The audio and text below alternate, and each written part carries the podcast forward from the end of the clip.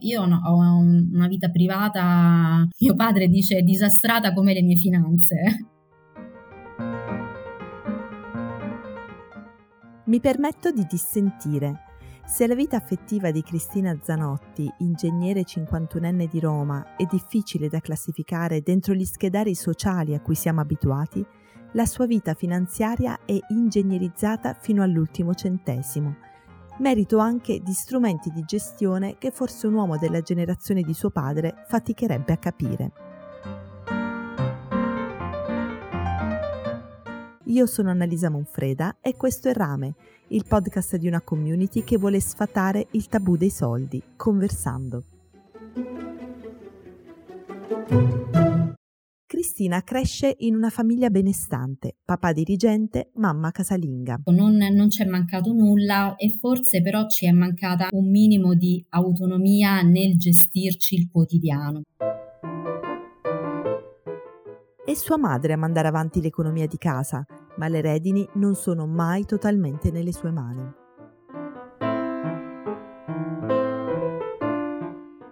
Mio padre riceveva lo stipendio sul conto corrente, prelevava ciò che riteneva necessario, lo dava a mia madre per la gestione delle spese quotidiane. Quindi in questo c'era autonomia da parte di mia mamma. Ovviamente c'era il, il vincolo di dover chiedere a mio papà se si arrivava ad aver bisogno di ulteriori soldi per la gestione della famiglia.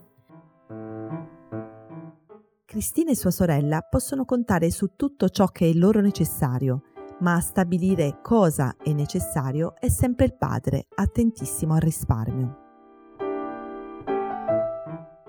Questa attenzione forse a vent'anni la vivevo con sacrificio il fatto di dover eh, sempre chiedere se uscivo con gli amici, se avevo bisogno di qualcosa. Ecco perché Cristina si laurea in cinque anni e mezzo in ingegneria elettronica la sua fretta di lavorare nasce dal bisogno di autonomia.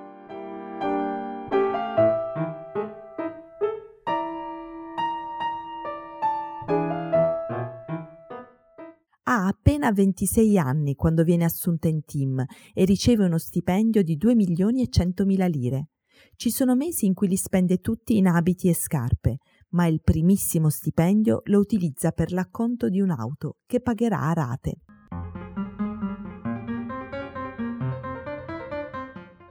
Veramente si può dire che ho una vita fatta di rate.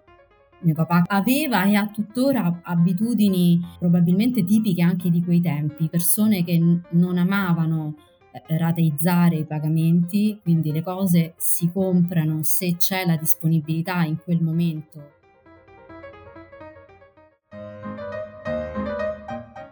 A 27 anni Cristina conosce un collega di ufficio, si innamorano, vanno a vivere insieme, si sposano.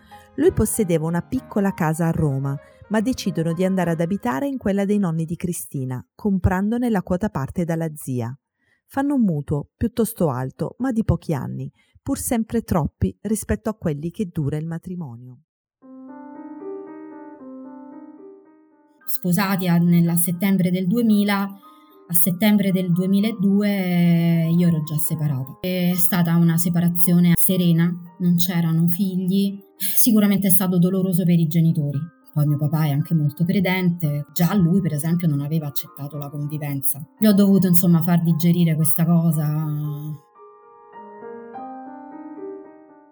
È difficile anche per Cristina metabolizzare la fine del matrimonio.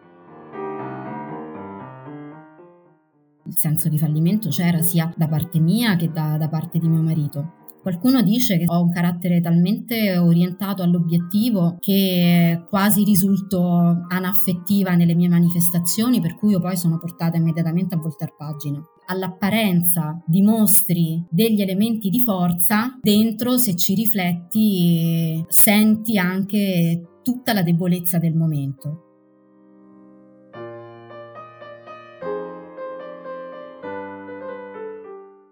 Anche perché non può concentrarsi sull'aspetto emotivo, ma deve fare i conti con le questioni pratiche.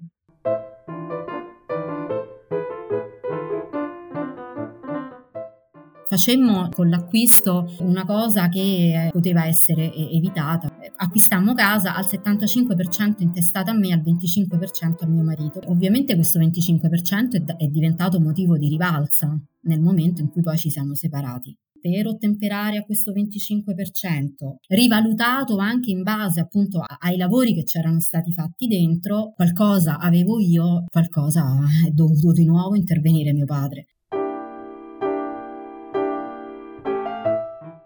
A questo punto Cristina decide di rinegoziare il mutuo, cosa che all'epoca non facevano tutte le banche.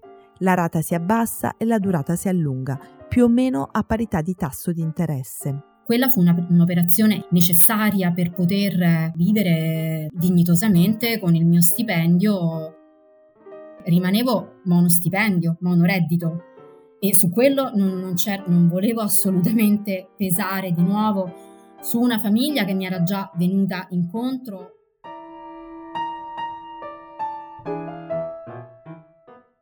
Passano gli anni e passano anche i fidanzati finché arriva un amore destinato a cambiarle la vita.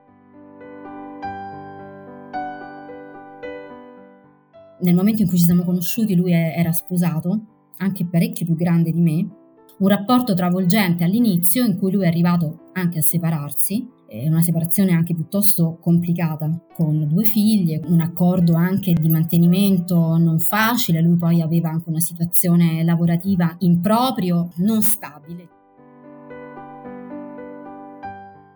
Cristina rimane incinta quasi subito.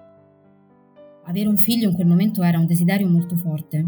Lo avevo già da alcuni anni. Vedevo passare gli anni. Sono arrivata a rimanere incinta a 39 ed è stato insomma una cosa che ha portato veramente grande gioia nella mia vita. Alessandro nasce nel 2011 il padre non lo riconosce perché la causa di divorzio è in corso e teme che si complichi se viene fuori l'esistenza di un figlio con un'altra donna. L'idea è di sistemare la questione riconoscimento non appena le acque si fossero calmate. E non c'è stato tempo perché ci siamo separati prima che questo avvenisse. Quello che è accaduto è che eh, lui non solo si è separato da me, ma si è separato anche da suo figlio.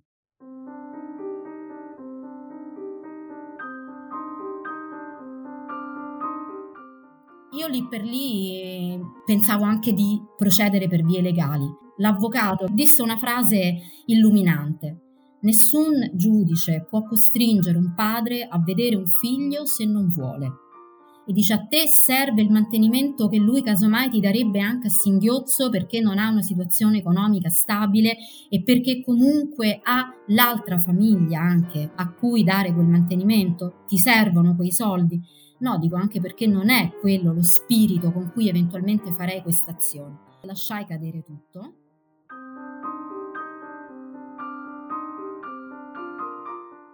Inizia dunque una nuova stagione della vita di Cristina. Questa cosa ci tengo sempre a, a sottolinearla. Io sono proprio monoparentale, monogenitoriale. Mio figlio ha il mio cognome, non sono la separata o la divorziata che ha la presenza dell'altra parte, perlomeno nella vita del figlio e anche se vogliamo nella sfera economica. Ma quello secondo me poi in questo momento è l'aspetto minore la gestione dei soldi non è l'aspetto più critico nella gestione di un figlio da soli, anzi, forse è quello materiale, ma che in qualche modo comunque si può risolvere.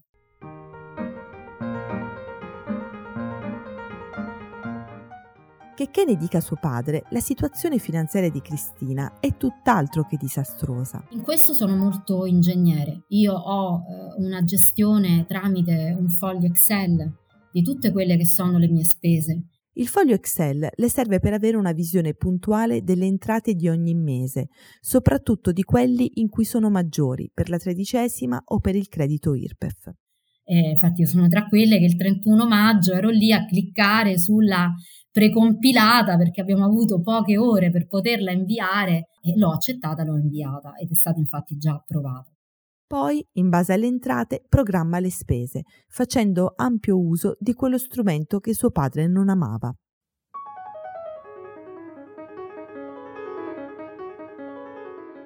sono portata a fare rate, anche non di lunga durata. Ci sono questi sistemi tipo Klarna che consentono di, senza interessi, rateizzare un pagamento in tre rate. So che c'è il mese in cui devo fare determinate spese per Alessandro perché ha bisogno di questo, questo e questo. Casomai sfruttando questi metodi di pagamento non ho tutto il pagamento subito e riesco a non arrivare, diciamo, affogata alla fine del mese. Inserisco tutto nel mio foglio di pianificazione, so quale può essere il mese in cui arrivo in rosso e quale invece è il mese in cui sono in verde. Io credo che in Italia ancora ci sia preoccupazione nel momento in cui si stipulano delle rate. Credo che comunque ci sia sempre un, un tabù anche su questo.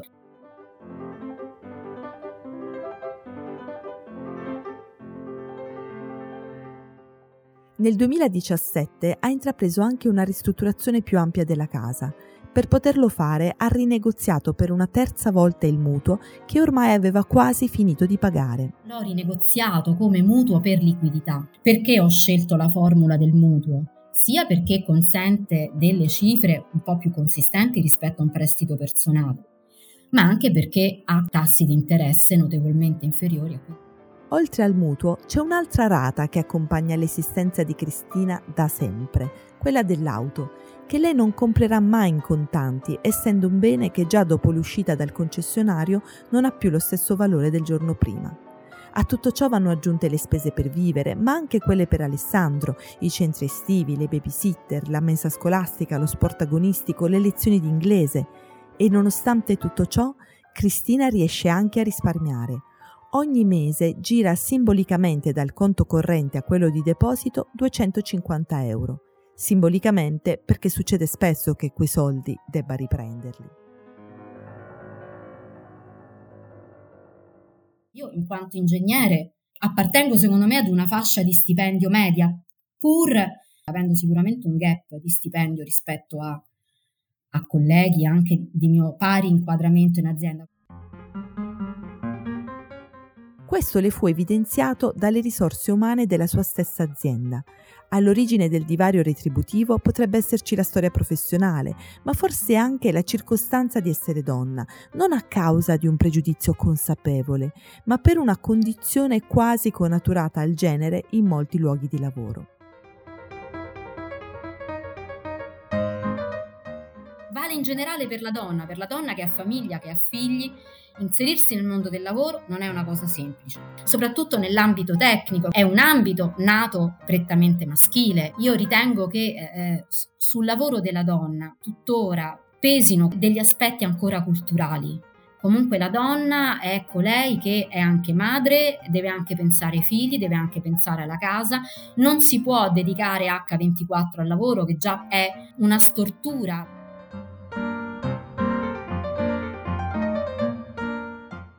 trovare un ambiente lavorativo in cui ci sia la giusta intelligenza sociale di guardare oltre certe caratteristiche della donna non sempre è facile.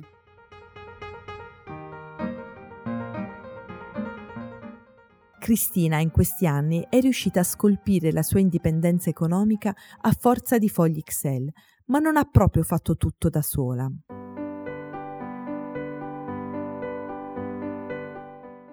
Ho un carissimo amico, amico veramente da vent'anni, e siamo sempre stati molto molto molto legati. Lui è affezionatissimo per esempio a mio figlio, per il quale è un punto di riferimento maschile importante, pur non, non vivendoci insieme. Da lui un, un minimo di aiuto anche economico, se ho necessità ce l'ho. Iniziò tutto per caso in una fase di grande fragilità. Trovandomi io in quel momento come una barca in mezzo al mare della separazione e poi del divorzio. Accadde in qualche occasione che ti serve una mano, ti serve questo, ti serve quest'altro, ti faccio la spesa. È proprio nato in modo estemporaneo in quel momento mio di maggiore necessità, ma forse più psicologica che altro, e poi appunto si è poi tra- trascinato negli anni anche con la nascita di, di mio figlio.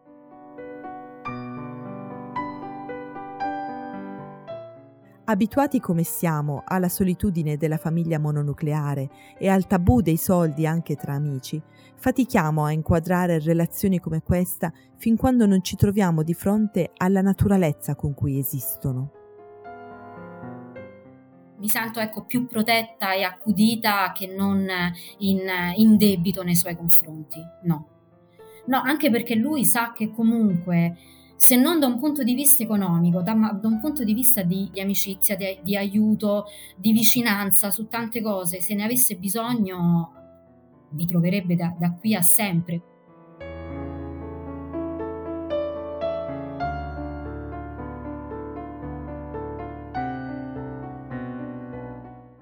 Cristina tornerebbe indietro su molte cose. Probabilmente si laureerebbe in matematica, non in ingegneria. Probabilmente andrebbe a vivere fuori dalla città di Roma, ma di una cosa è certa, suo figlio lo avrebbe avuto comunque. L'avrei fatto anche da sola. Io porto sempre l'esempio di paesi come la Spagna o come l'Inghilterra, dove una donna in modo autodeterminato può avere un figlio da sola con eh, procedura di, di, di inseminazione assistita, ma da sola. Questo in Italia non è possibile e io la vedo come eh, un minus del paese. Oggi Alessandro ha 11 anni e la paura e l'ansia di una madre sola stanno lasciando il posto a un sentimento nuovo. Mi sento orgogliosa. Devo dire che mio figlio alle maestre, l'ultima volta che le ho sentite, mi dipinge come un'eroina. Hai ascoltato Rame per ricevere ogni nuova puntata del podcast iscriviti alla newsletter del mercoledì su rameplatform.com. Ci troverai anche consigli e notizie per prendere le decisioni sui soldi più giuste per te. E se vuoi raccontarci la tua storia o farci una domanda, scrivici a rame.rameplatform.com. A mercoledì prossimo!